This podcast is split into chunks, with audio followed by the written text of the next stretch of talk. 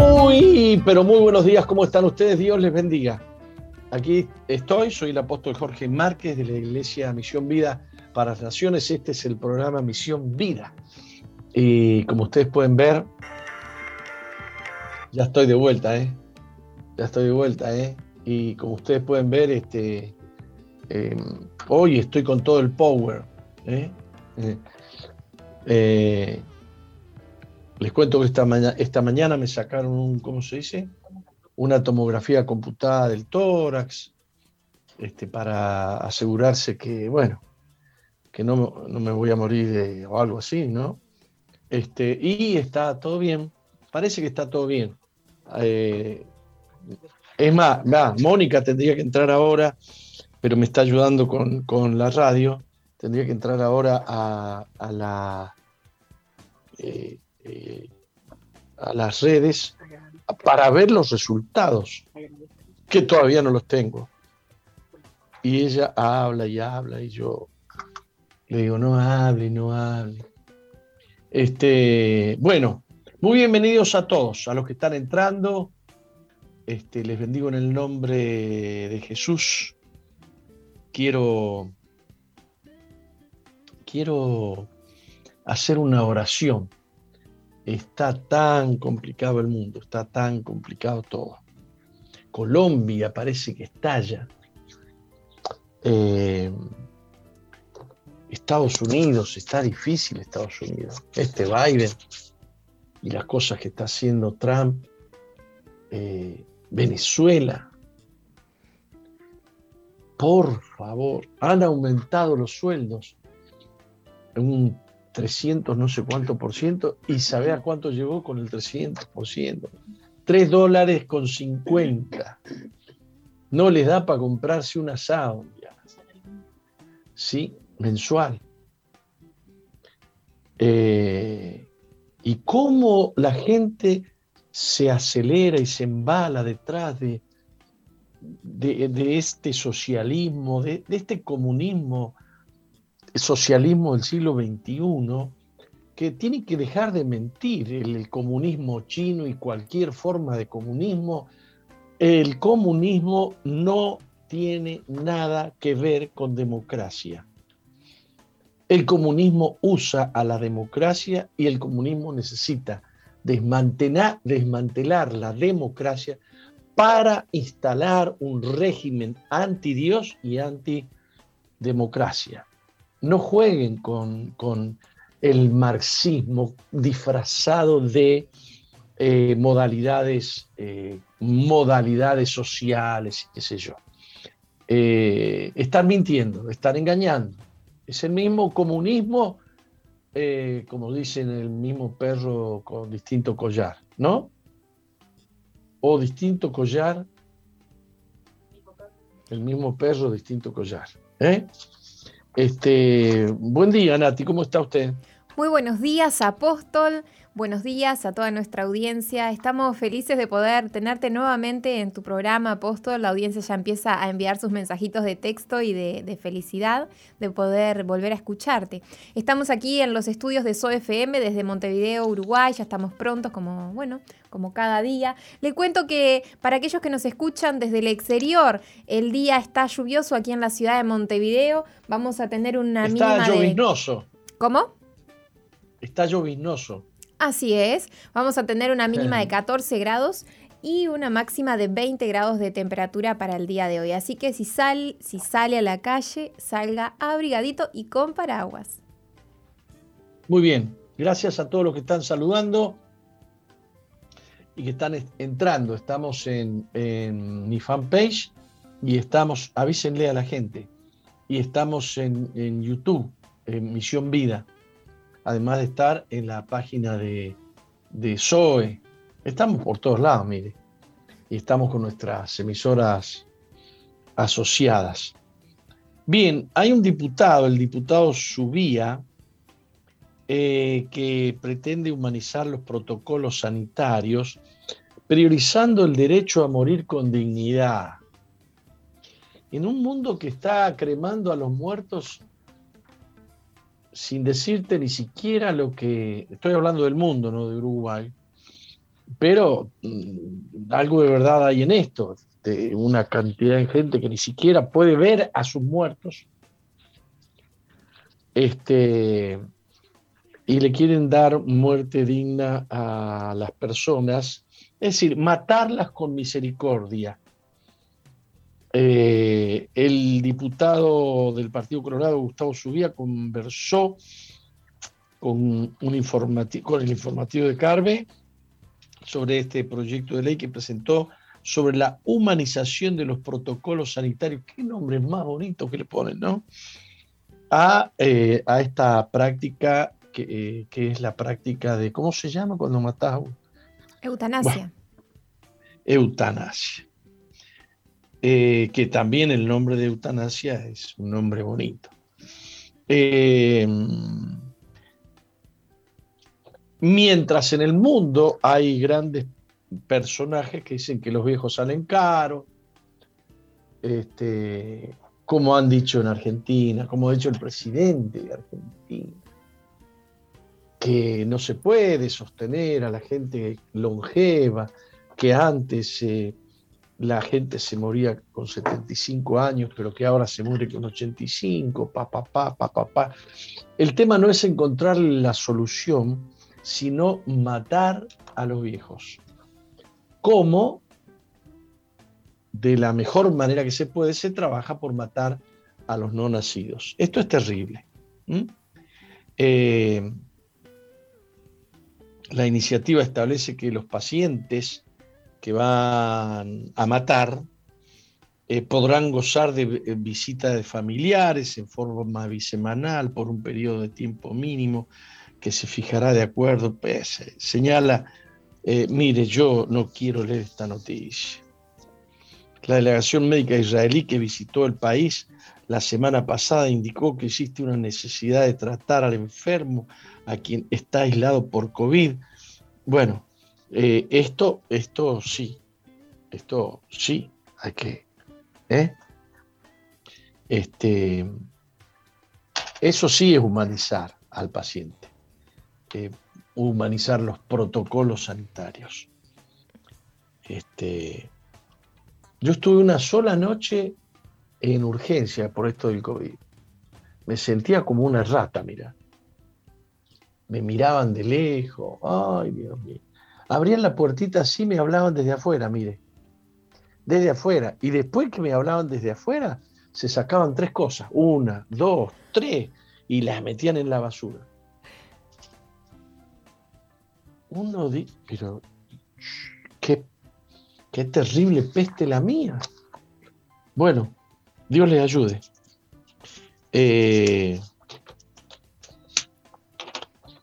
Bueno, el Partido Nacional propone pase verde para vacunados. Lo van a empezar a pedir desde agosto. ¿Qué les conté yo? ¿Qué les dije? ¿Qué les dije yo? Pase verde, Dios mío. El pase verde significa, ¿cómo se dice cuando vos viajás al exterior? Tenés un pasaporte. Un pasaporte verde.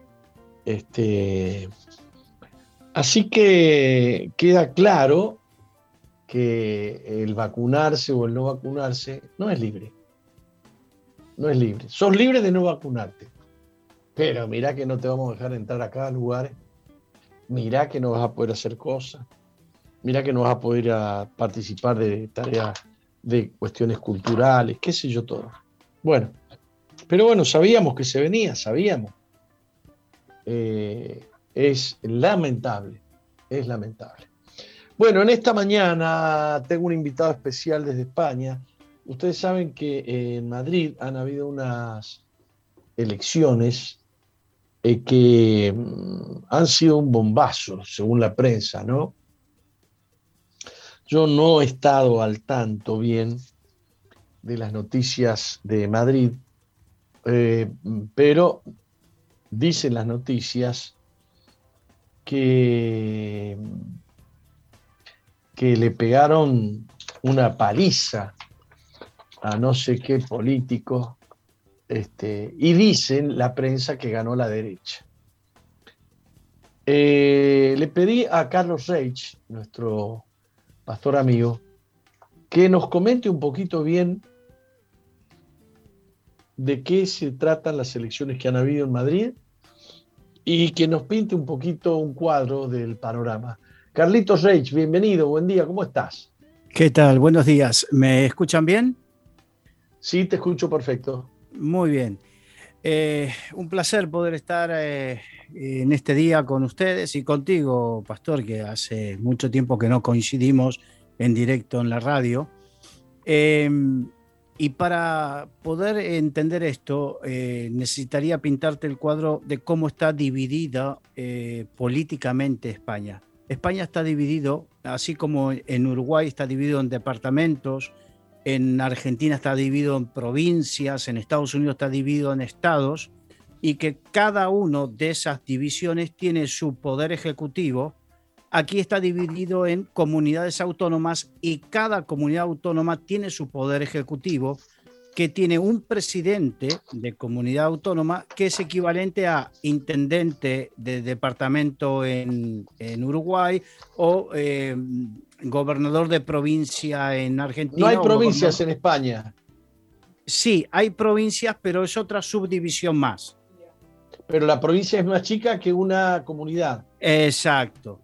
La provincia bueno, en Argentina que... está la provincia y dentro de la provincia los departamentos. En España estaría la comunidad autónoma y adentro las provincias. Exacto, adentro las provincias. Entonces, esta es la introducción para poder entender en la división política, para poder entender lo que fue, ¿no? Las elecciones. Las elecciones fueron en la Comunidad de Madrid, a la presidencia de la Comunidad de Madrid, que para que nos demos cuenta, la Comunidad de Madrid es la comunidad más importante, la que gestiona económicamente junto con Cataluña, son las más fuertes económicamente, pero la Comunidad de Madrid no le tocaba tener elecciones. Simplemente es que hace un par de años, cuando hubo elecciones, salió un gobierno de coalición, pero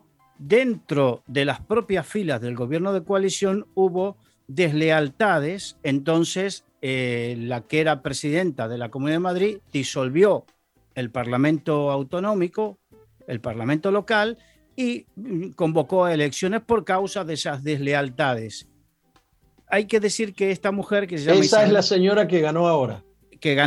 Isabel Díaz Ayuso pertenece al Partido Popular. El Partido Popular, para que entendamos, tradicionalmente desde la democracia, que se instaló la democracia después del gobierno de Franco,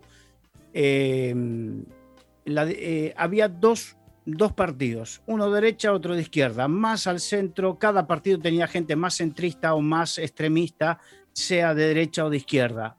Y había un elemento residual del comunismo que se llamaba Izquierda Unida, pero en un partido con muy poca representación.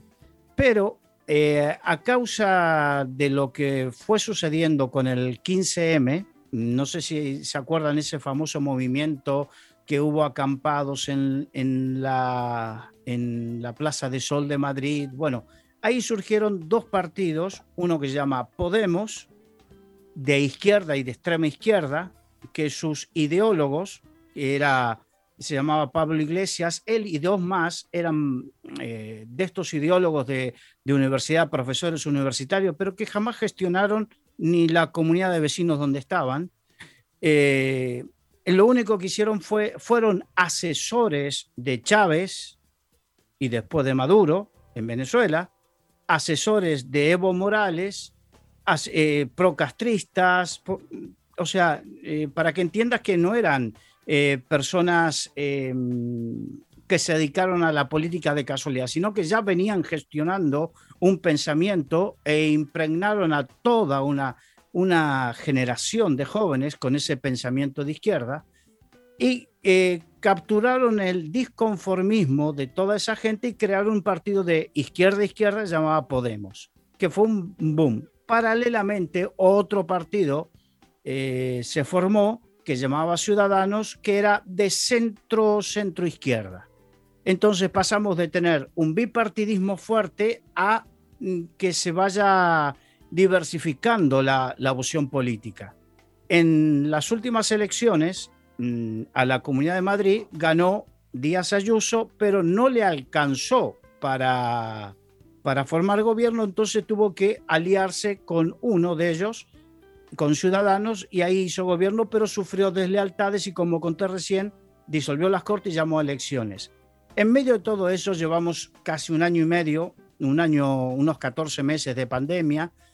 En Madrid hubo momentos muy difíciles y esta señora Díaz Ayuso, hay que decirlo, que lo gestionó bastante bien, a pesar de la falta de apoyo del gobierno central de Pedro Sánchez, que no era del Partido Popular, sino que era el Partido Socialista, donde estaba Pablo Iglesias como vicepresidente y que, bueno, no voy a entrar en detalles porque si no se nos va a ir el tiempo. La cuestión que este vicepresidente impulsó un montón de cosas, pero de izquierda a izquierda, tipo Venezuela, y ahora cuando decís de izquierda a izquierda es marxismo puro, comunismo puro. Sí. Este es leninista, estalinista-leninista. Comunismo. Sí, comunismo. Pero claro, todo esto no sería nada si no fuese la crispación y una palabra que allí no se entiende, que se llama guerra civilismo. El guerra civilismo aquí es algo muy delicado porque hay que tener en cuenta que antes de que Europa estalle en la guerra de la Segunda Guerra Mundial, aquí hubo una guerra civil que dejó 1 millón de muertos y que entre ellos estaba el bando republicano, que eran pro-soviéticos, de tal manera que aquí se robaron cuando ya perdían la guerra, se robaron los pro-republicanos con una famosa pasionaria, que creo que se llama Dolores Ibarburen, la pasionaria, y otros célebres nombres de ese grupo. Cuando estaban perdiendo, se robaron el oro de las reservas que había en España y se lo trasladaron a Moscú, para que te des cuenta. Aquí, ¿qué año más o menos? Estamos hablando, la guerra civil fue del año 36 al 39. Perfecto. Nos estamos yendo del tema. Sí, pero lo que pasa que es poner en antecedentes para poder entender esto.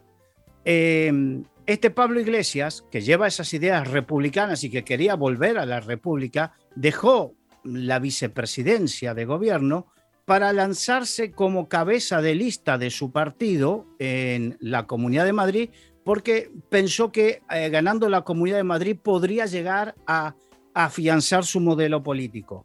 La cuestión es que Díaz Ayuso hizo una buena gestión en medio de la pandemia, con los palos en la rueda que le puso el gobierno de Pedro Sánchez, el gobierno central, con la falta de apoyo y procurando no asfixiar la economía, porque mientras en muchos lados se asfixiaba la economía cerrando cosas, negocios o lo que sea por la pandemia, esta mujer lo que procuró que haya el equilibrio de luchar contra la pandemia, pero no permitir que se venga abajo la economía. Y en cierta manera lo logró. De hecho, la gestión que ella hizo fue comentario, tanto es así en periódicos norteamericanos y en media Europa, porque lo hizo bastante bien. Y eso le alcanzó para ganar las elecciones de una manera rotunda y se toma esto como un plebiscito a nivel nacional. O sea que Pedro Sánchez está sintiendo en sus carnes que no tiene el apoyo de la ciudadanía con todo lo que está haciendo, porque se tomaba esto como un plebiscito de lo que puede llegar a ser en unas futuras elecciones nacionales.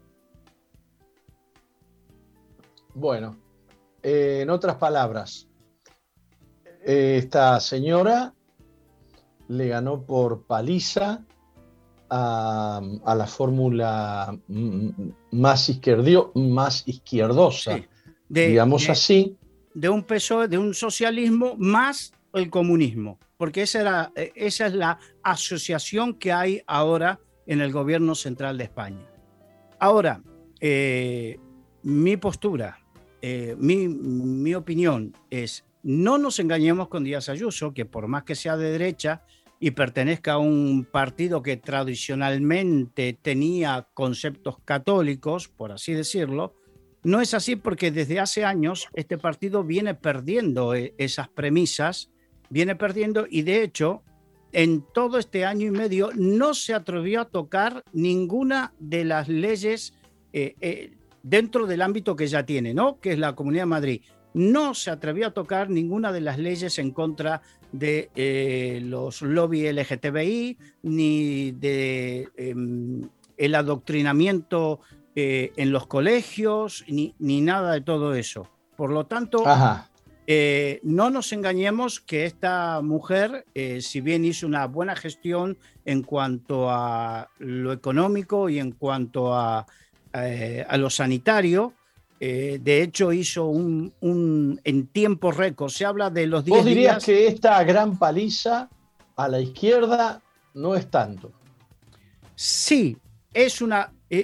a ver, es una paliza grande en toda regla, pero los que tenemos otra expectativa, como tú y yo y los que creemos en el Señor, no nos dejemos engañar, porque esta mujer no está en contra del aborto y no está en contra de todos esos postulados que nosotros defendemos.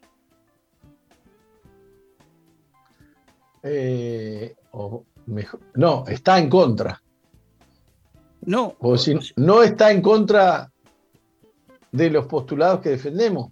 O sea, esta mujer no hizo nada, ni se espera que haga nada en contra del aborto, ni en contra de todo lo que nosotros defendemos.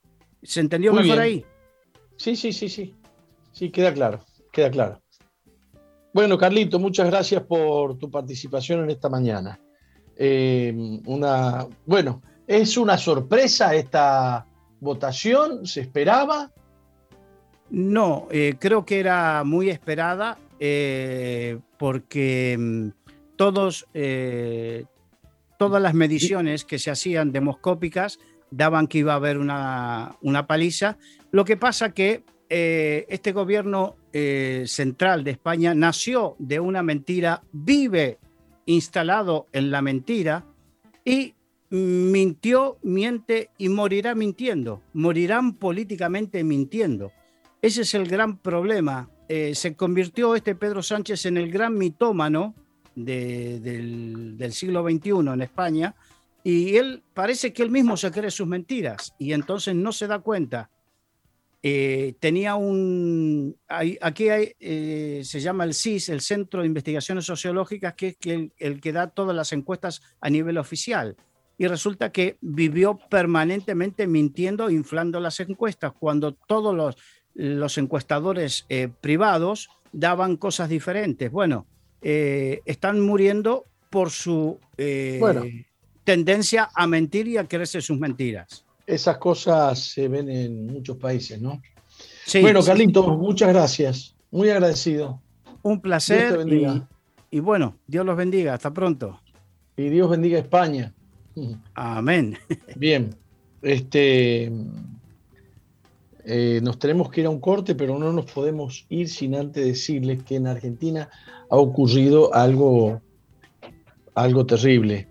La Corte Suprema declaró inconstitucional un decreto del presidente Alberto Fernández que favoreció la autonomía de la ciudad de Buenos Aires y le indicó al gobernador no de la provincia, sino de la ciudad, lo que antes era la capital federal, que...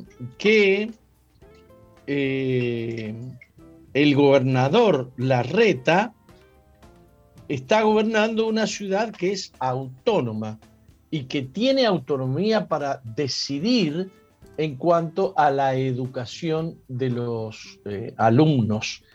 El presidente había sacado un decreto nacional por el cual cerraba las escuelas, los lugares de enseñanza, y el gobernador Larreta se opuso y se presentó ante la justicia.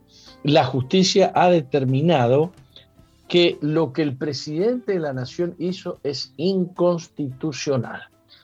Y bueno, hay declaraciones mortales ahí. Imagínense las declaraciones de Cristina Kirchner, que luchan, como todos los gobiernos populistas, por anular la autonomía de los tres poderes del Estado, por destruir la autonomía. Van tras la caída del poder judicial, ¿no? Muy fuerte esta noticia, ¿eh? Con el voto de los jueces Carlos Rosenkrantz, Ricardo Lorenzetti, Carlos Maqueda y Horacio Rosati, la Corte Suprema de Justicia de la Nación falló a favor del gobierno porteño y estableció que el decreto de necesidad y urgencia que ordenó cerrar las escuelas del presidente Alberto Fernández viola la autonomía de la capital federal. Es una, digamos, es un, ¿cómo se dice? Un fallo histórico de la Corte Suprema de Justicia y por una amplia mayoría. Hay una jueza que no votó, no sé bien cuál es la causa por la que no votó, y hay 4 jueces, son 5 jueces, 4 jueces, todos estuvieron de acuerdo en que el decreto, hay presidentes que hoy en día se dedican a gobernar por decreto. Por decreto, decreto 1, decreto 2, decreto 3, es lo mismo que ha hecho Biden. Llenó de decretos los 100 primeros días. Y el país se levanta en contra. Bueno, esta era una noticia muy importante para compartir con ustedes. Oramos por Colombia, hermanos. Vamos a iniciar el próximo bloque orando por Colombia, que está al borde de una guerra civil. Muy triste lo que está pasando allí. Vamos a un corte. Ya volvemos. No cambies la sintonía. Enseguida regresamos con Misión Vida.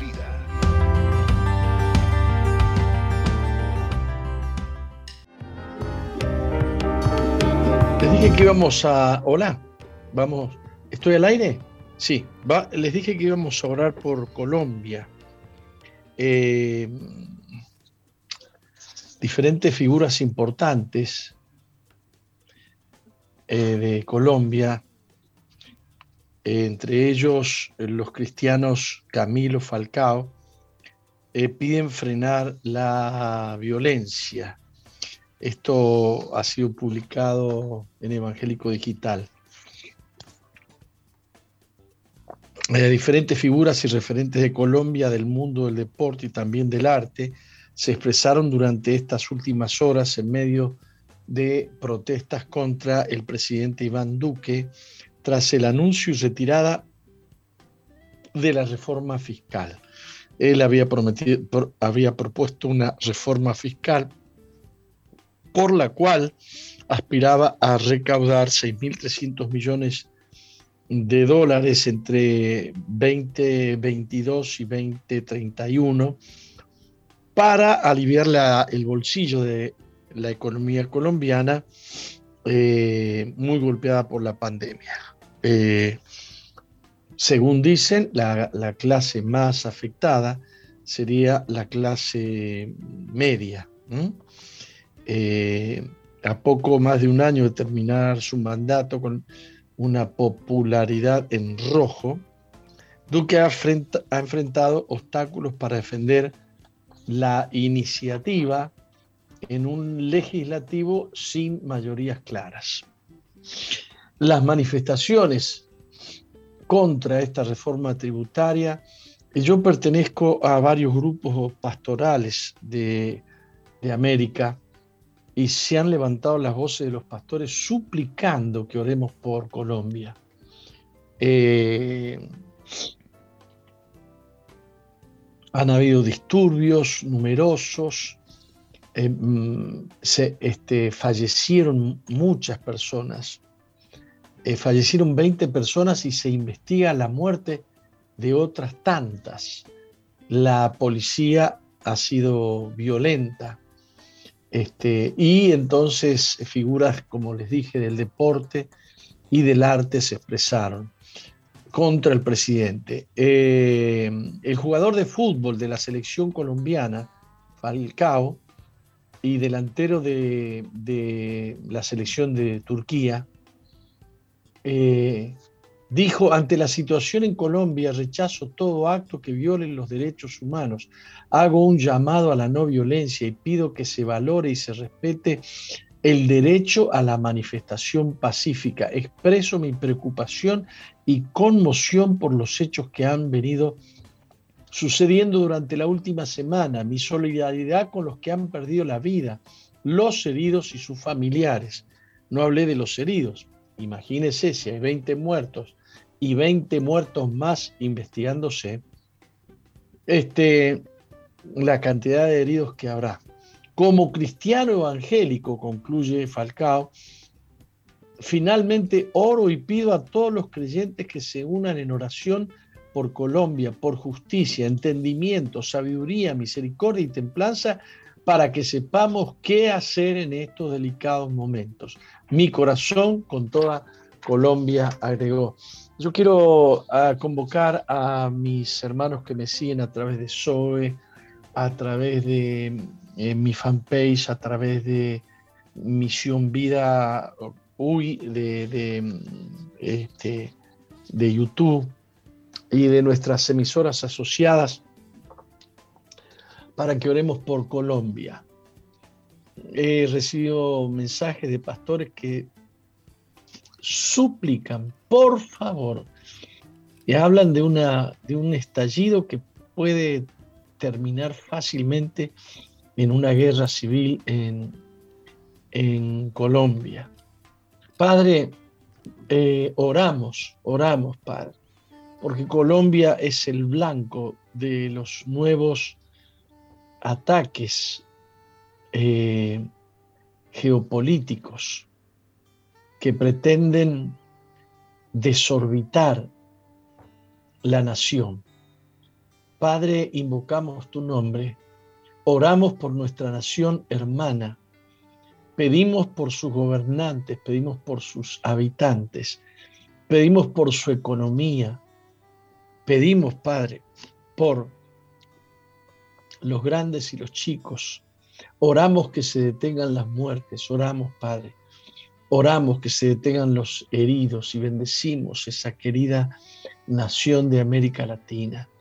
Te honramos a ti, Señor, declaramos que tú eres Dios, que tú eres Señor, y apelamos a tu misericordia, nos ponemos en la brecha, Señor, pidiéndote que tú detengas la furia, el odio, el revanchismo, la violencia, en el nombre precioso de Jesús.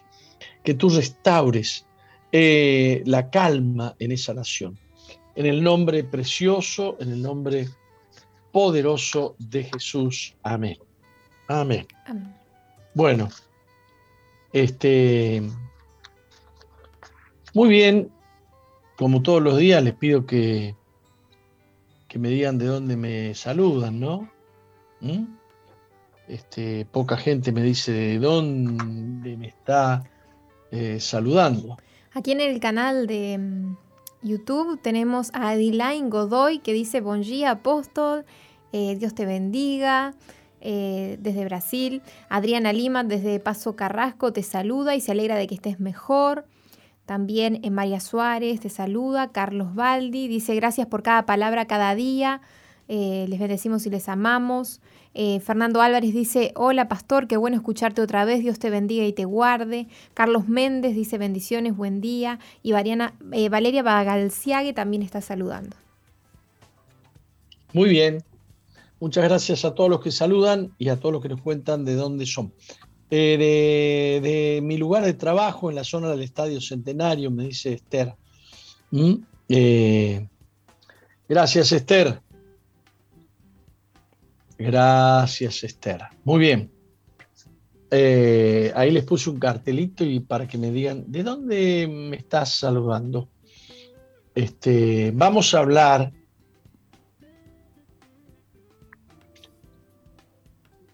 acerca de un tema que tiene que ver con conocer a Dios.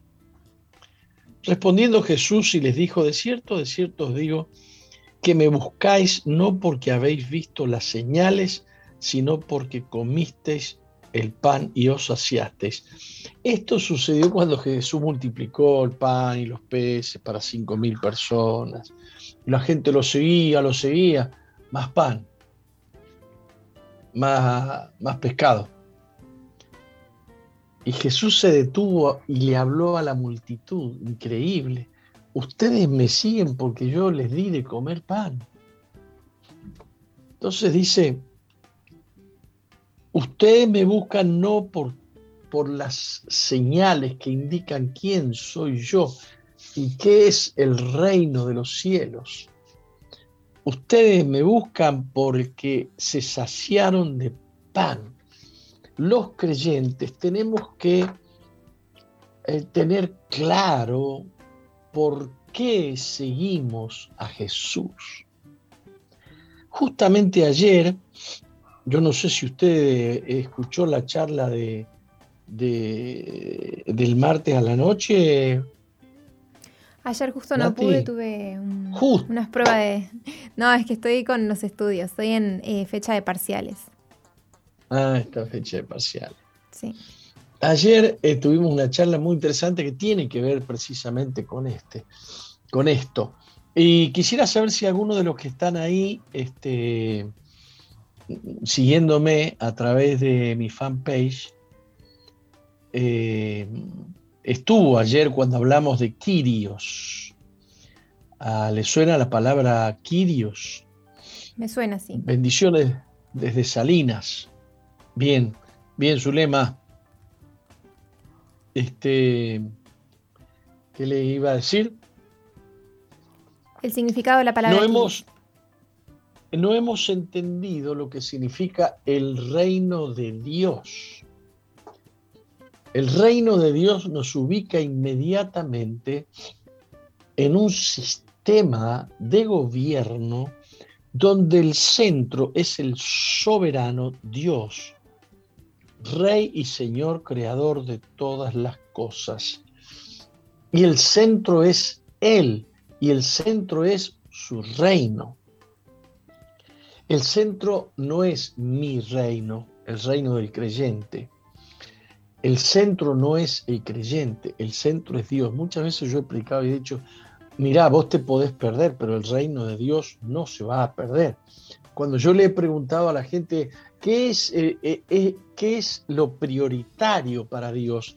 Y la gente cree que lo prioritario es el ser humano. Lo prioritario no es el ser humano, lo prioritario es el establecimiento de su reino en la tierra. Un reino donde solo se cumplirá su plan, solo se conocerá, será conocida y será hecha su voluntad. Y yo ayer hablaba de un evangelio según los santos evangélicos, y hablaba. ¿Habrá alguien de los que están aquí compartiendo las redes que me diga si estuvo? Aquí alguien me está diciendo, amén, sí, lo vimos en Punta de Rieles. Kyrios, Señor, y puso Lord. Bien, Lord es con una sola O.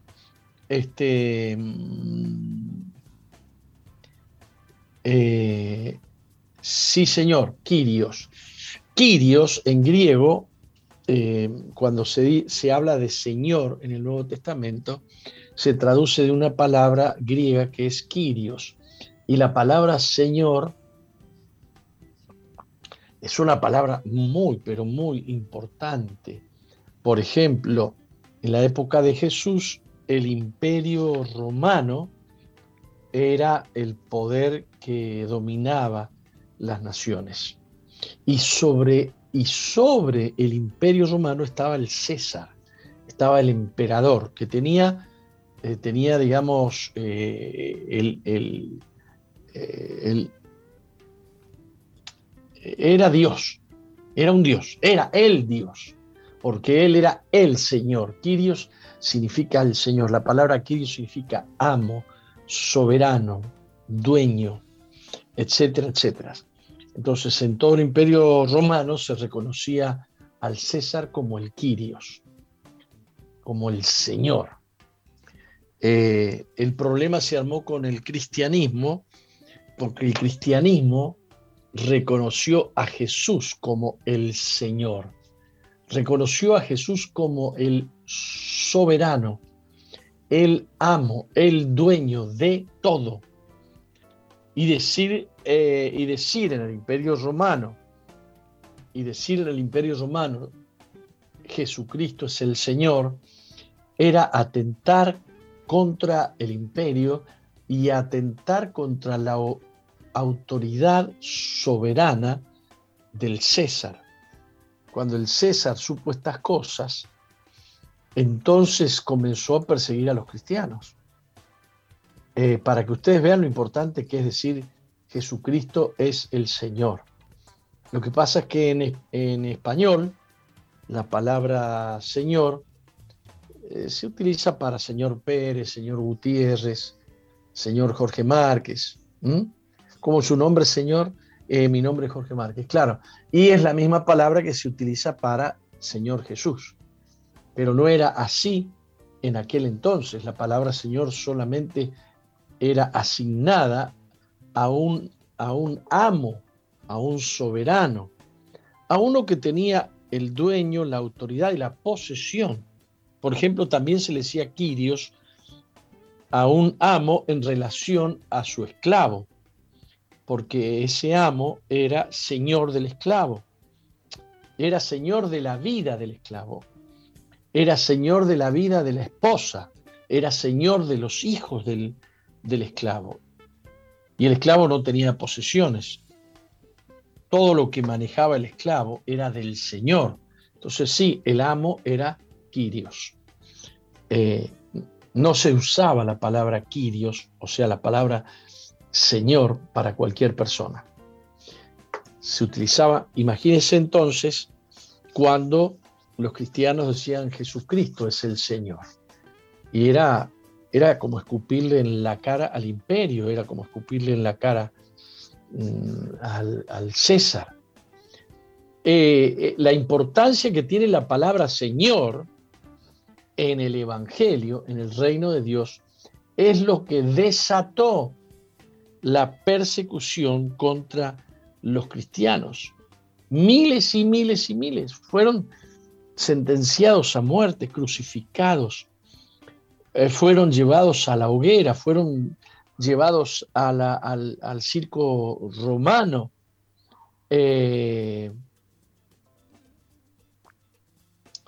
Estoy leyendo algunos comentarios. Kyrios para los cristianos era Cristo Jesús. Claro, claro. Bien.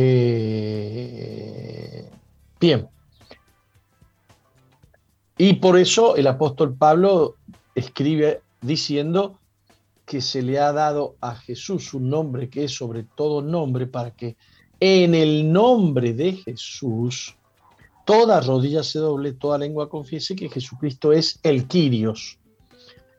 Decir esto en medio del Imperio Romano era un atentado contra el imperio, contra el orgullo del César.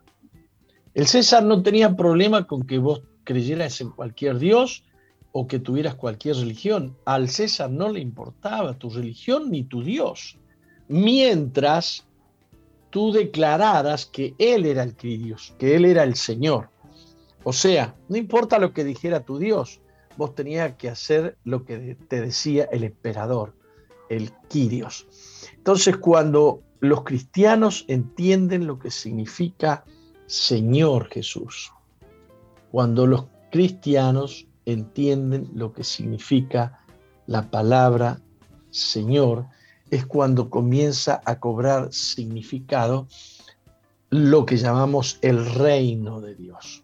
Nosotros observamos a los cristianos y fácilmente podemos determinar si él entiende lo que significa que Jesucristo es el Señor o no lo entiende.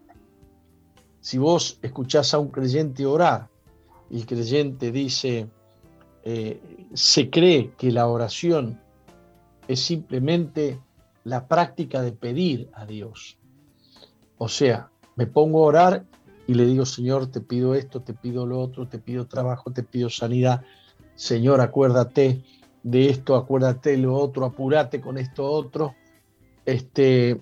Y entonces el Señor tiene que empezar a correr para cumplir el mandato del creyente. En ese caso, el creyente es el Señor y el siervo es Dios. Hemos dado vuelta el Evangelio. Por eso, un autor que tengo acá, que se llama Juan Carlos Ortiz, le llama el Evangelio según los santos evangélicos, y dice, Mateo, Marcos, Lucas, Juan, son los evangelios del reino de Dios. Y después está el quinto evangelio, que es el Evangelio según los santos evangélicos. Me están siguiendo. El día que los creyentes entendamos lo que es el señorío de Jesucristo en nuestras vidas, todo va a cambiar, porque ese día nosotros vamos a estar más interesados en el reino de Él que en nuestro reino, en sus proyectos más que en nuestros proyectos, en sus designios más que en nuestros designios. Ese día el mundo será sacudido y el poder de Dios se hará evidente, porque los cristianos estaremos interesados, muy interesados en el reino de Dios y su justicia. Jesús dijo, busquen primeramente el reino de Dios y su justicia. Si usted busca a Dios por sus necesidades, si usted busca a Dios solo por la señal, usted busca a Dios por el pan, por el trabajo, por el sueldo, por la salud y qué sé yo, usted no está interesado en el reino de Dios. No es que Dios no quiera suplir, pero Jesús dijo, busque primero el reino de Dios. Todo lo demás será suplido, quédese tranquilo. Todo lo demás vendrá por añadidura. Usted busque primeramente el reino de Dios. El reino de Dios es, ponga primero a Dios. Por eso cuando Jesús enseña el Padre Nuestro, lo primero que pone es, Padre Nuestro que estás en los cielos, santificado sea tu nombre, venga a nosotros tu reino y hágase tu voluntad. Eso es lo primero. Nosotros decimos, Padre Nuestro que estás en el cielo, te bendecimos en esta hora, te pedimos. Y entonces le empezamos a pedir lo que tiene que ver con nosotros, con nuestro reino, con nuestras ambiciones, con nuestros deseos. No, hágase tu voluntad, Señor, hágase tu voluntad. Las señales de Dios nos deberían llevar a buscar a Dios. Así que fácilmente nos confundimos. Jesús multiplica el pan y multiplica los peces, y la gente comienza a seguirlo por los panes y los peces, pero la gente que realmente es de Dios lo empezará a buscar a Jesús, porque es un ser extraordinario. Ese pan y ese pez proviene de un ser extraordinario que merece ser llamado Señor. Kyrios. En el español la palabra Señor está distorsionada, no se entiende. Por eso en la Biblia aparece Señor Jesús, el Señor Jesucristo, etc., pero no tiene el peso que debiera tener. ¿Buscas a Dios solamente o buscas más bien su provisión? El Señor no se doblegará frente a nuestros deseos para darnos lo que nosotros queremos. Su deseo más importante es tener una relación con nosotros, continua, una relación extraordinaria en el que Él es el que da las órdenes y nosotros somos los que obedecemos. No que nosotros damos las órdenes y Él es el que obedece. Primero el reino. Primero el Señor, después yo y después todo lo mío. Padre, bendice tu pueblo. Necesitamos experimentar, vivir esta realidad, que tú seas el Señor, el centro, que tú seas el primero en todo y tu reino sea primero que nuestro reino. Señor, que caiga nuestro reino, pero que prevalezca el tuyo. Bendigo a tu pueblo. Este mundo está necesitando entender qué significa el reino de Dios y su justicia. En el nombre de Jesús. Amén. Amén. Amén. ¿Nos vamos a un corte? ¿Qué le parece? Me parece muy bien, pero no se vayan porque enseguida volvemos.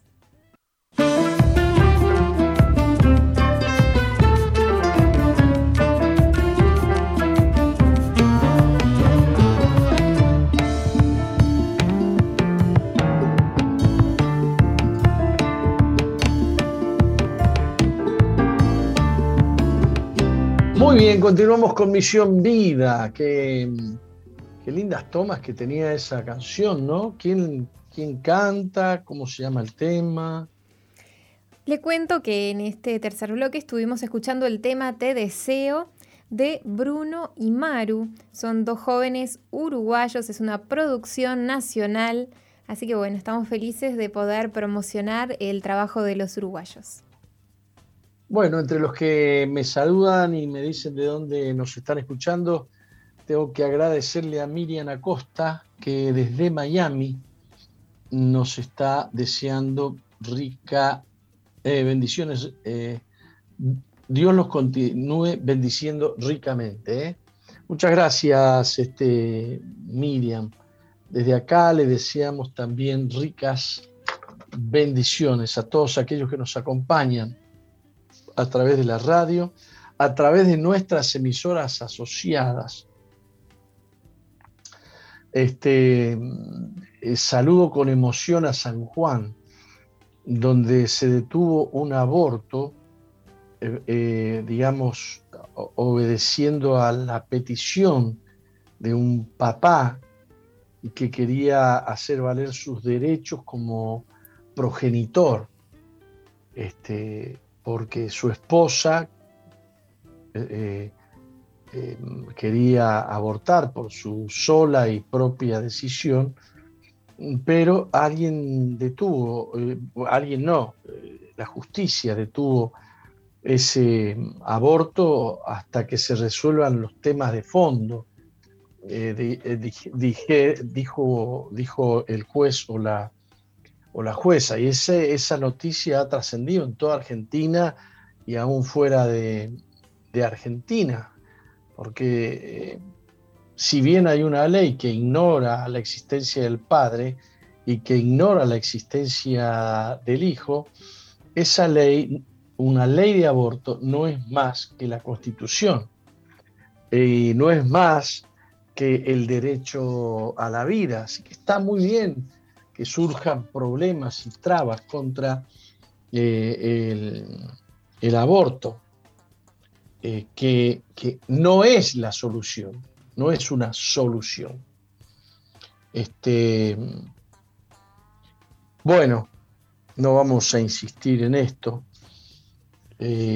Vamos a leer un pasaje de la Biblia que está en Juan capítulo 4. Respondió Jesús y le dijo: cualquiera que bebiere de esta agua volverá a tener sed, mas el que bebiere del agua que yo le daré no tendrá sed jamás, sino que el agua que yo le daré será en él una fuente de agua que salte para vida eterna. Esto es parte de la charla que tuvo Jesús con la mujer samaritana. Con la mujer samaritana. Jesús caminó toda una mañana bajo un sol muy fuerte. Llegó a un lugar donde está el pozo de Sicar. Creo que era de Sicar, ¿no?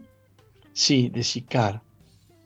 Y llegó con mucha sed. Ahí había una mujer que estaba sacando. Ese pozo de Sicar es un pozo famoso de los patriarcas. Hacía varios siglos que existía ese pozo ahí. Si no mal recuerdo, desde Abraham. Ahora estamos como más de 1200 años después, va Jesús y ahí hay una mujer que se conoce como una mujer de Samaria, una mujer samaritana. Los judíos no iban a Samaria. Los judíos no pasaban por Samaria. Pero Jesús fue, le era necesario ir, dice la Biblia, le era necesario ir. Entonces entabló una charla y como tenía sed le pidió a la mujer que le diera agua. La mujer se extrañó, primero porque hablara Jesús con una mujer, segundo porque la mujer era de Samaria y los judíos no se hablaban con los samaritanos. Entonces,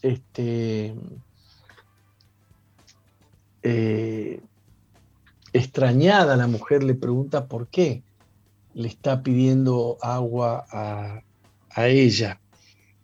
Y Jesús le dice: cualquiera que beba de esta agua volverá a tener sed, pero el que beba del agua que yo le doy no tendrá sed jamás. Y dice todo lo contrario, sino que el agua que yo le doy será en él una fuente de agua que salte para vida eterna. Jesús hablaba del fluir del Espíritu Santo desde las entrañas del creyente hacia las personas. Y el agua que dice que Él le da al creyente es como una fuente que salta para vida eterna. Es un agua especial, es un agua espiritual, es un agua que sacia el alma, la sed del alma. El alma quiere paz, el alma quiere estar confiada, el alma no quiere estar atemorizada, el alma no quiere estar doblegada por la tristeza, por la depresión, por la angustia. El alma no quiere estar bajo las botas de la depresión. Y el alma necesita de un agua que el mundo no le puede dar. Imagínese, a veces para sacarte de la depresión, de la angustia, qué sé yo, hay médicos o psiquiatras que te dan pastillas, pero la raíz de tu problema sigue siendo aquello que has vivido con tu esposo que te dejó, aquello que viviste con tu padre que te azotó, que te pegó, que te golpeó, aquello que viviste con aquel o aquella que abusó de vos.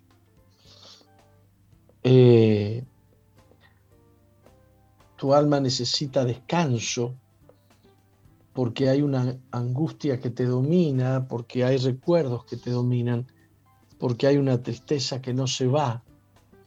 Se te olvida por un momento cuando, qué sé yo, cuando, no sé, fuiste al parque, rodó, viste, fuiste al parque. Por un ratito se te fue, pero cuando volviste ya todavía estaba ahí esa sed de tu alma. Entonces Jesús dice, el que beba del agua que yo les doy no volverá a tener sed jamás, todo lo contrario. El agua que yo les doy será en él como una fuente. El creyente tiene una fuente de la que fluye esa agua de Jesús, que le da paz a las personas, que le da tranquilidad, que aquieta el alma, que aquieta la turbación del alma turbada, El creyente está ungido por Jesús, el creyente está preparado por Jesús para darle esperanza, para darle fe.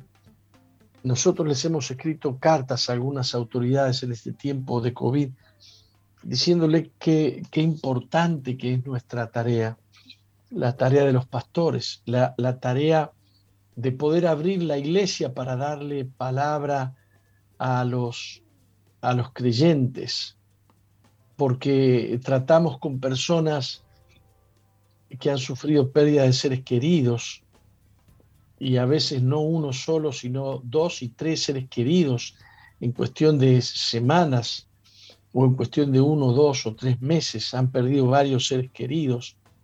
A veces no han podido ni siquiera velarlos, a veces no han podido ni siquiera ver a sus muertos. Y la gente tiene el alma turbada. Yo he visto a los médicos. Esta mañana hice alusión al hecho de que abrían la puerta y me atendían con la puerta entreabierta, y yo ahí quietito en una piecita, me dejaron una noche entera, y al otro día también con la puerta cerrada. Pero detrás de esa puerta cerrada y detrás de eso de que te atienden desde afuera y te preguntan cómo estás, desde afuera, también pude palpar la ansiedad, el temor de los médicos, de los enfermeros, las normas que les han puesto para cuidarse, ¿no? Que no voy a discutir si son abusivas o no son abusivas, si son o no exageradas, pero que le provocan el suficiente temor para actuar de esa manera, que uno les puede ver el temor, les puede ver el temor. Gracias a Dios por el agua de Jesús. Puedo decir que atravesé el valle de sombra y de muerte, lo dije en alguna oportunidad, cuando estaba ya saliendo del COVID, el valle de sombra y de muerte. Y he podido experimentar lo que dice el rey David en el Salmo 23. Aunque ande en valle de sombra y de muerte, no temeré mal alguno. Alguno me preguntó, pero usted pensaba en la posibilidad de morirse, pensaba en la verdad que no pensaba, la verdad que no pensaba en la posibilidad de morirme. Leí un versículo que decía que Dios mullirá su cama en su enfermedad. ¿Cómo he llorado con ese versículo? Porque yo nunca le he dado gracias a Dios por la cama. Mi señora sí, amo mi camita, dice ella, gracias a Dios por mi camita. Yo nunca se me ocurrió darle gracias a Dios por la camita. Pero leí ese versículo, yo no sé si me lo podrán buscar, Moni. Pero ese salmo me hizo tanto bien. Mullirás su cama en su enfermedad. Y yo he sentido tan mullida mi cama y tan linda mi almohada, que lloraba de emoción diciendo, Señor, realmente estás cumpliendo con esto. Dice, será, bienaventurado el que piensa en el pobre. En el día malo lo librará Jehová. Qué lindo. Nuestra iglesia es una de esas iglesias, ¿cómo se dice? Es una de las iglesias que piensa mucho en el pobre, en el solitario, en el desgraciado, en el afligido. Lloramos por ellos. En el día malo lo librará Jehová. Jehová lo guardará y le dará vida. Ni se me ocurrió la muerte a mí. Yo leía la Biblia, ¿viste?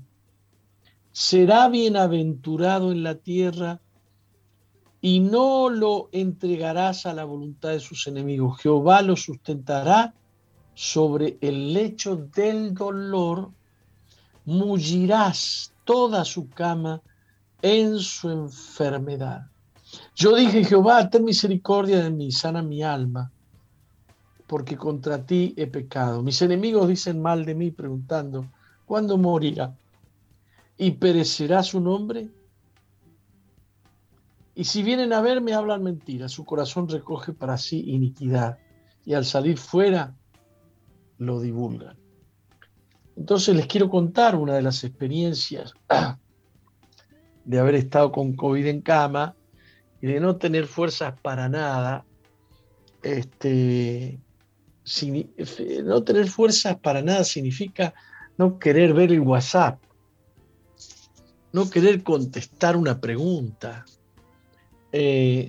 No por no quererlo, sino por no tener ánimo de atender nada, ni de concentrarme en nada.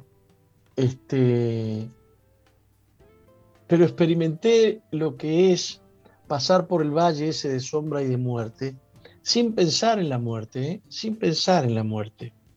Yo no pensaba que me iba a morir.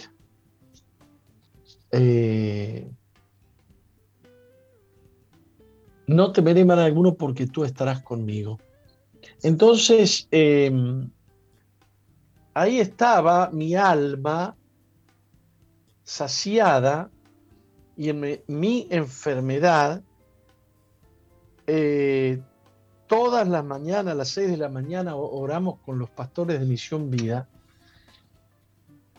y sí me dio para despertarme a las 6 de la mañana y orar y poder decirle a Dios, Señor Dios Todopoderoso, Señor amado, soberano, tú que eres bueno, tú que eres grande. Oramos en este día por los pastores, oramos por sus hijos, oramos por las peticiones. Póngame ahí el 09355, ¿cómo era? 095333330. Nosotros seguimos recibiendo peticiones de oración al 095333330 y los pastores de Misión Vida oramos todas las mañanas y oramos por las peticiones una por una.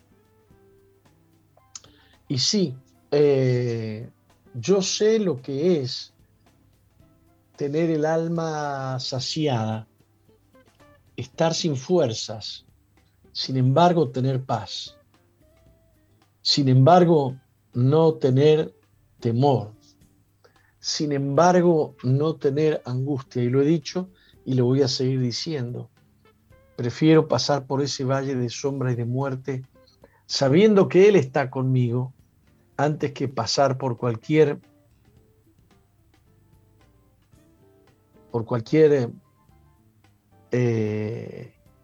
paisaje hermoso sin Dios.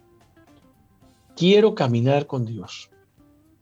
Esa es el agua que Jesús le da a aquellos que beben del agua que Él da. Así que hay un agua que no podés estar sin esa agua porque se te debilita y se te cae tu cuerpo. Pero hay otra agua que es la que da Jesús, su palabra, que sacia el alma y que es un agua.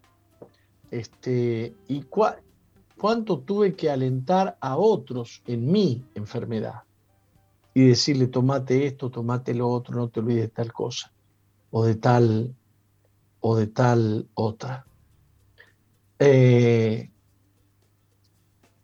Oh apóstol, como yo estuve con pancreatitis hace 2 años, yo nunca pensé en la muerte y solo declaraba, Señor Jesús, tú eres mi sanador. Hoy de alta de COVID, le doy gracias a Dios porque Él me sigue sanando. ¿Cómo no voy a seguir a Jesús y amarlo? Dios te bendiga, Laura. Dios te bendiga. Saludos desde México. Me están saludando desde México. Gloria a Dios. Bueno, yo tengo que dejar, tengo que cortar acá, ¿no? Sí, llegamos a la hora. Pasamos un poquito. Por acá le cuento que en el canal de YouTube, María del Verdún González dice: yo sé lo que es la depresión, la tuve por 8 años con 5 medicamentos, pero cuando conocí la palabra de Dios fui librada en el nombre de Jesús. Esa es el agua. Esa es el agua de Jesús. Te saca la depresión, te saca la soledad, te saca la angustia, que mata a las personas. El temor está matando personas. El temor está causando paros cardíacos. Recibe a Jesús en tu corazón. Algo pasó. Se cortó. Actualización de lista para instalarse. No puedo creer. Te escuchamos, apóstol, pero no se ve la imagen. No puedo creer. ¿Quién me habrá? Pero te seguimos escuchando, apóstol. Ah, está. Ahí está. ¿Me ve ahora? Ahora sí. Muy bien. Bueno, me ven para despedirme. Que Dios les bendiga. Entonces, continúa el pastor Ron Martín. Así es. Ya volvemos. No se vayan.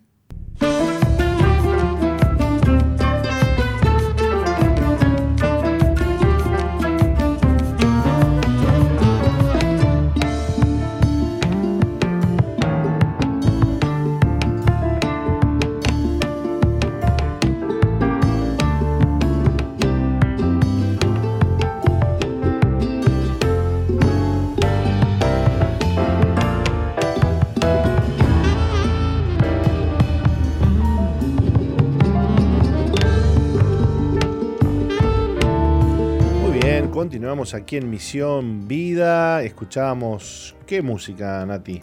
El tema interpretado por la banda Misión Vida, titulado Santo. Está colgado en Misión Vida 2.0, el grupo que tenemos en Facebook, y que te invitamos para que vos también puedas ser parte. A ver si llegamos a los 14.000, ¿no? A ver si los pasamos. Sí. A ver si llegamos a los 20.000.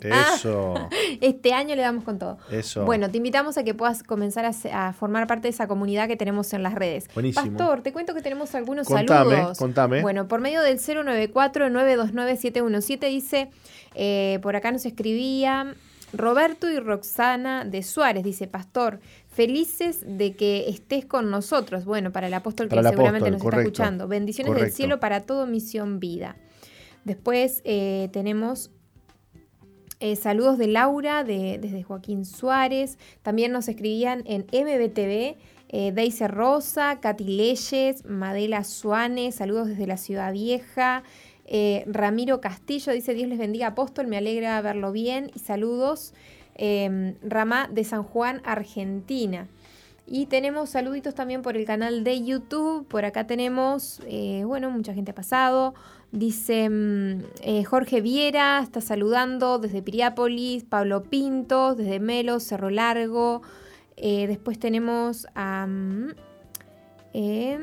Idalina Galardo, dice bendiciones, pide oración por su columna y por personas que tienen familiares capaz que tienen COVID. Sandra Rodríguez dice Tacuarembó presente, le envía saludos también al apóstol. Por aquí, son los saluditos que tenemos. Buenísimo. Y qué bueno que la gente estuvo conectada en este día. Qué lindo, qué lindo.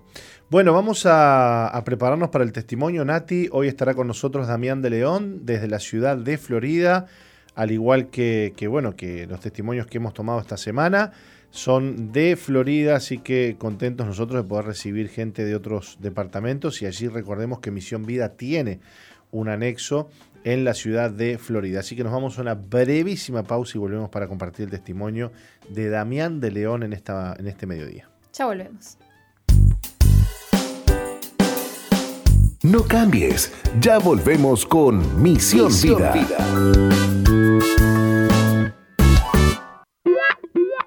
Sigue al apóstol Jorge Márquez en su fanpage en Facebook, Jorge Márquez.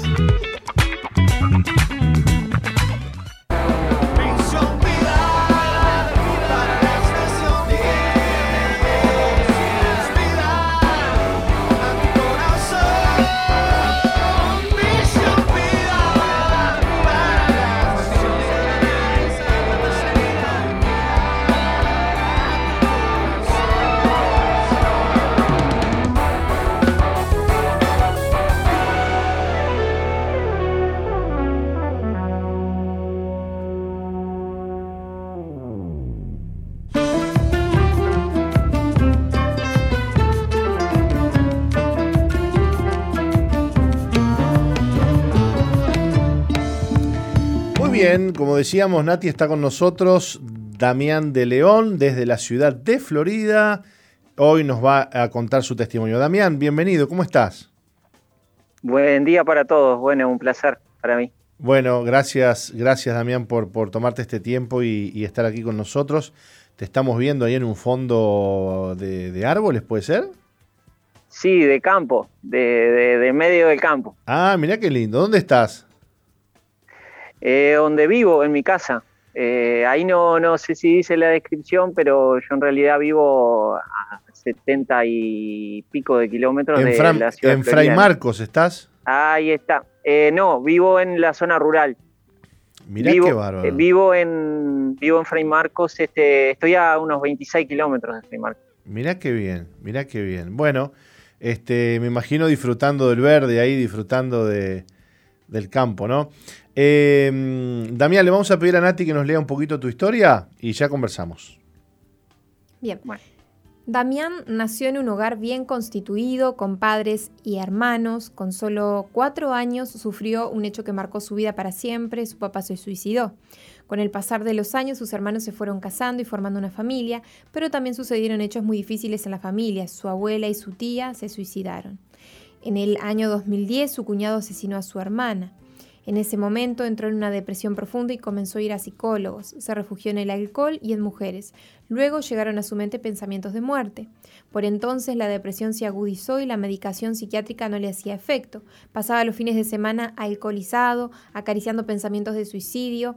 Una vez sobrio, el vacío y la tristeza que sentía era tan intensa que se preguntaba por qué seguir viviendo.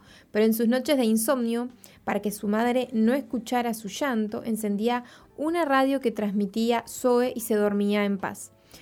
Un día, el día del padre, en el año 2013, encontrándose muy mal, le dijo a Dios: si existís, dame una razón para vivir. Ese mismo día conoció a una joven que le habló de Jesús. Luego se casó y tuvo un hijo. Poco a poco comenzó a salir de la depresión, aunque el espíritu de muerte lo perseguía. Pero en el 2016 participó de un encuentro y se bautizó. Ese día nació de nuevo. No obstante, ese mismo día su esposa lo dejó. Vivió un tiempo de mucho sufrimiento, pero Dios le consoló y sanó su corazón. Ha dedicado su vida a Cristo y hoy ama vivir y todo ha sido transformado. Bueno, Damián, una vida complicada, ¿no? Situaciones muy difíciles que te han tocado vivir. Háblanos un poco de la niñez que tuviste y cómo el suicidio de tu padre te marcó la vida. Sí, la verdad que el criarme sin las faltas, sin mi padre, esa falta de identidad, ¿no? Y produjo un montón de cosas después, ¿no? Y bueno, y también en la secundaria sufría mucho el hecho del bullying, ¿no? Porque por ser de campo y canarito, ¿no?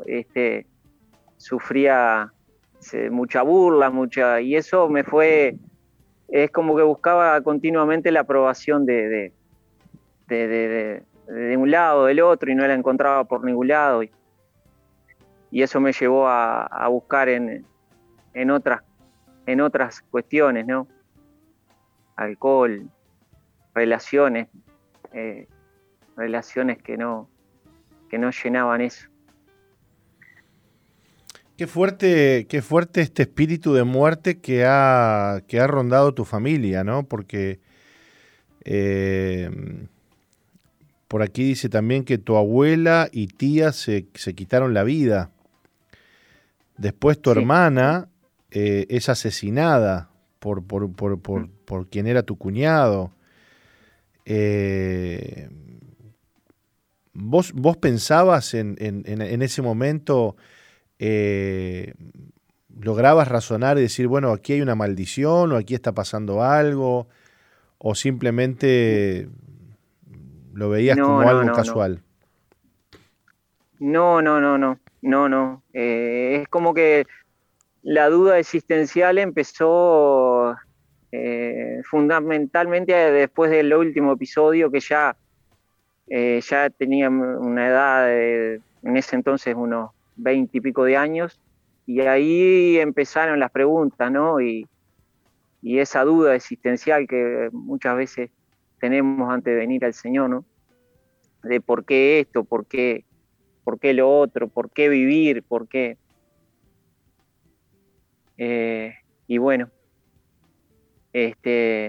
y bueno, después del episodio de mi hermana es que entro en esa depresión que fue la que detonó la bendición y la salvación de mi vida, ¿no? Y de poder, y la salvación de mi familia también. ¿Qué empezó a hacer Dios en tu vida? ¿Te empezaste a hacer preguntas, a tener curiosidad? Y sí, en un primer momento busqué por todos los medios posibles que conocía en ese entonces, de yendo a psicólogos, tomando medicación que me recetaban psiquiátrica, pero no era más profundo, era un vacío adentro que no. No lo llenaba nada, ¿no? No lo llenaba nada. Ahora, qué fuerte esto, Damián, de que en las noches no dormías, llorabas, y para que tu madre no escuchara, encendías la radio y la ponías en Radio PSOE. Sí, la radio, en realidad la radio de aquí, de Casupá, que es la única radio de las pocas radios que llega acá a casa. Sí. Se conectaba, tenía conexión con la PSOE, sí, de madrugada. Qué fuerte. Entonces, yo sin entender nada, sin conocer nada, había algo que yo escuchaba, de lo que escuchaba, que no retuve nada, ni retengo nada hasta el día de hoy, pero me daba paz y eso me hacía dormir, me dormía. Qué bárbaro. Algo Dios te daba a través de la radio, indudablemente, ¿no? Sí.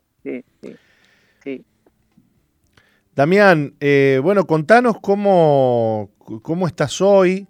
Lo cierto es que, hay otro episodio aquí muy fuerte también antes.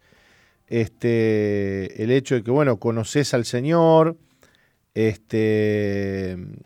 vas a un encuentro. Sí.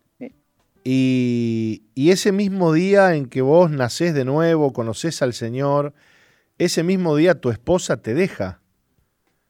Ese mismo día. Evidentemente mismo día. Las cosas no venía mal, no venía bien ya, ¿no? No, las cosas no venían bien. Ella estudiaba magisterio en Florida, yo trabajaba aquí en el campo, entonces yo iba los fines de semana. En ese entonces tenía mi hijo, y iba solamente a los fines de semana. Entonces la relación se empezó empezaron a surgir cosas, y antes de eso fuimos juntos a la iglesia, y yo no quería saber nada, no, para mí era locura. La verdad, para mí era locura.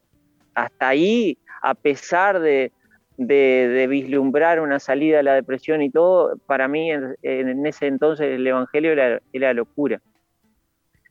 Pero me empecé a enganchar, y de a poco el Señor empezó a tratar conmigo y ella se empezó a apartar, y ahí ocurre que yo voy a ese encuentro y ahí ese día detona una bomba . Y de ahí para acá han pasado 5 años ya, ¿no? Bueno, lo cierto es que a pesar de ese duro golpe, el Señor te sostuvo y te has mantenido en la fe. Y contanos cómo estás hoy, cómo está Damián hoy. Bien, la verdad que solo se explica... por medio de la fe y por la presencia de Dios mismo, porque en realidad yo nunca, y lo digo sinceramente, si bien he tenido momentos de soledad, no he sentido esa soledad que las personas sienten cuando el Señor no está.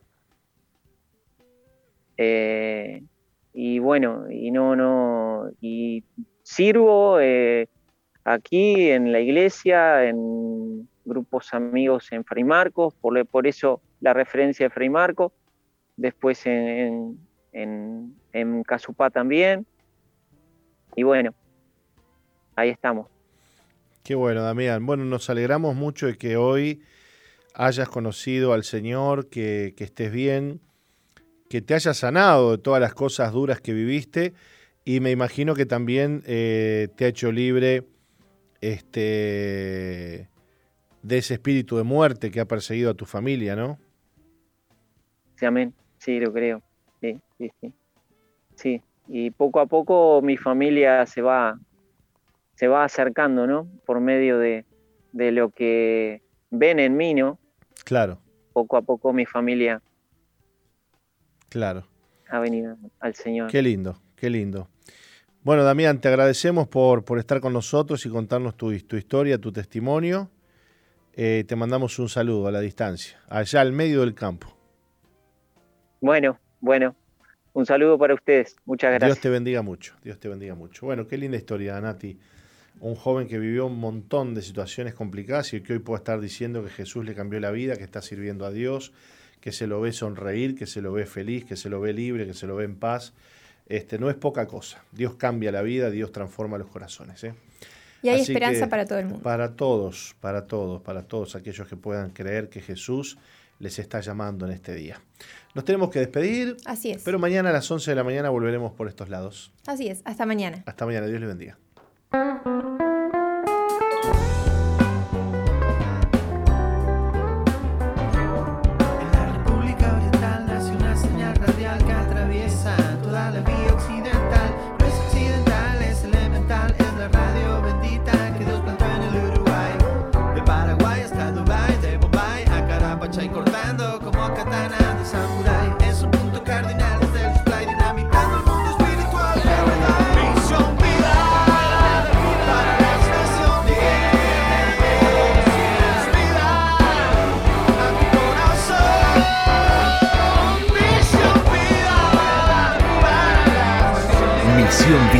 La iglesia que Dios plantó en Uruguay para que juntos alcancemos lo imposible, presentó su programa exclusivo que conduce el apóstol Jorge Márquez.